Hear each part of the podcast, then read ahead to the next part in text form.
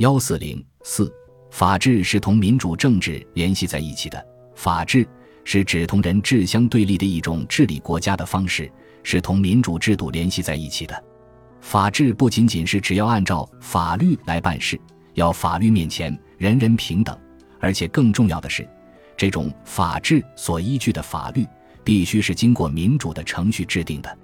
如果一个国家法律所规定的制度是君主的专制，君主在管理国家事务中有绝对的权利，尽管他可以说是依法治国，但是仍然不能说是现代意义上的法治。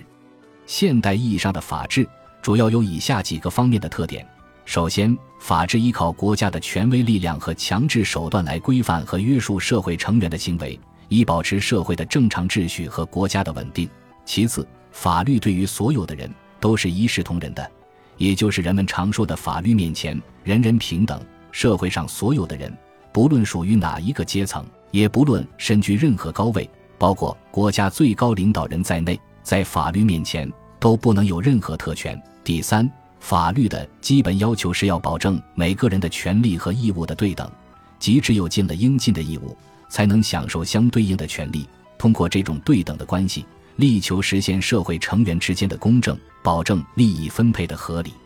现代意义上的法治思想是近代资产阶级登上历史舞台以后才形成的。资产阶级以代表全人类的名义，高唱自由、平等和博爱，高唱法律面前人人平等，宣传这种法治是真正的法治。但是我们知道，在现代西方的资产阶级掌握政权的社会中，这种法治尽管在形式上是无可指责的，在法律面前是人人平等的，但是从实质上来分析，在这种表面上的平等之内，却掩盖着实质上的不平等。一个富有的资产者和一个一无所有的无产者，在法律上是不可能也不会完全平等的。富有的资产者可以用他的钱财来聘请律师，而无产者则只能忍受不公正的对待。更何况，在一个资产阶级统治的社会内，法律本身就是统治阶级的意志的体现。在一些根本的问题上，法律总是向着资产阶级的利益倾斜的。但是我们不能不承认，资产阶级的法治的实施是一个历史的巨大的进步，它在人类社会中第一次实现了这种表面上的法律平等，使无产阶级也可以以此为武器来为自己的利益进行必要的斗争。五，只有社会主义的法治才是真正的法治。社会主义社会是一种崭新的社会，是工人阶级和广大人民群众当家做主的社会。社会主义的本质就是要解放生产力，发展生产力，消灭剥削，消除两极分化，最终达到共同富裕。社会主义社会所实行的法治，既没有奴隶社会和封建社会中所具有的人治的烙印，也没有资产阶级法治的虚假的一面，从而高出于现代西方社会所实行的法治。首先，社会主义的法治的根本目的是一切从广大人民的利益出发，一切都是为了保护人民的正当权益。建设社会主义现代化，保持社会和国家的稳定，是社会主义法治的重要目的。社会主义的法治必须以其权威性和强制力来维护社会的稳定，坚决制止各种危害社会、危害国家和损害人民利益的违法犯罪活动。其次，社会主义的法治实行真正的法律面前人人平等，不论社会地位的高低，不论财富的多少，不论民族的差异，不论职业的不同，在法律面前都是完全平等的，任何人不得有任何的特权，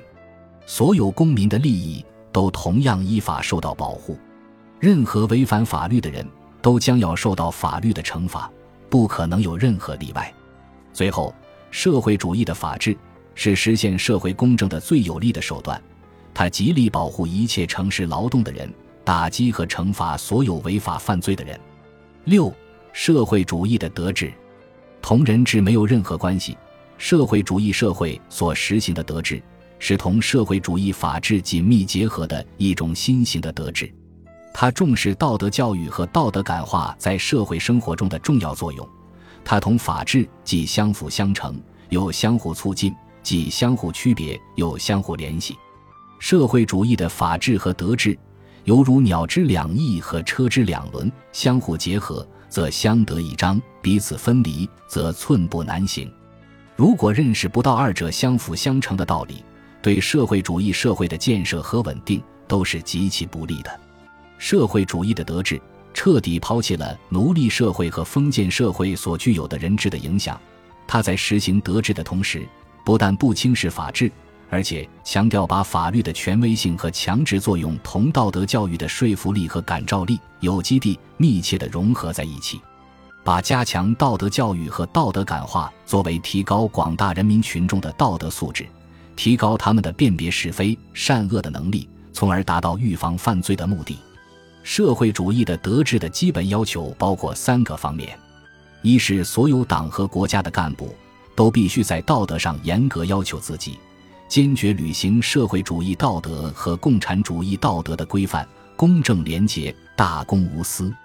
二是在管理国家的事务中要全心全意为人民服务，关心人民群众的利益，把管理国家的工作同提高人民群众的切身利益紧密结合起来；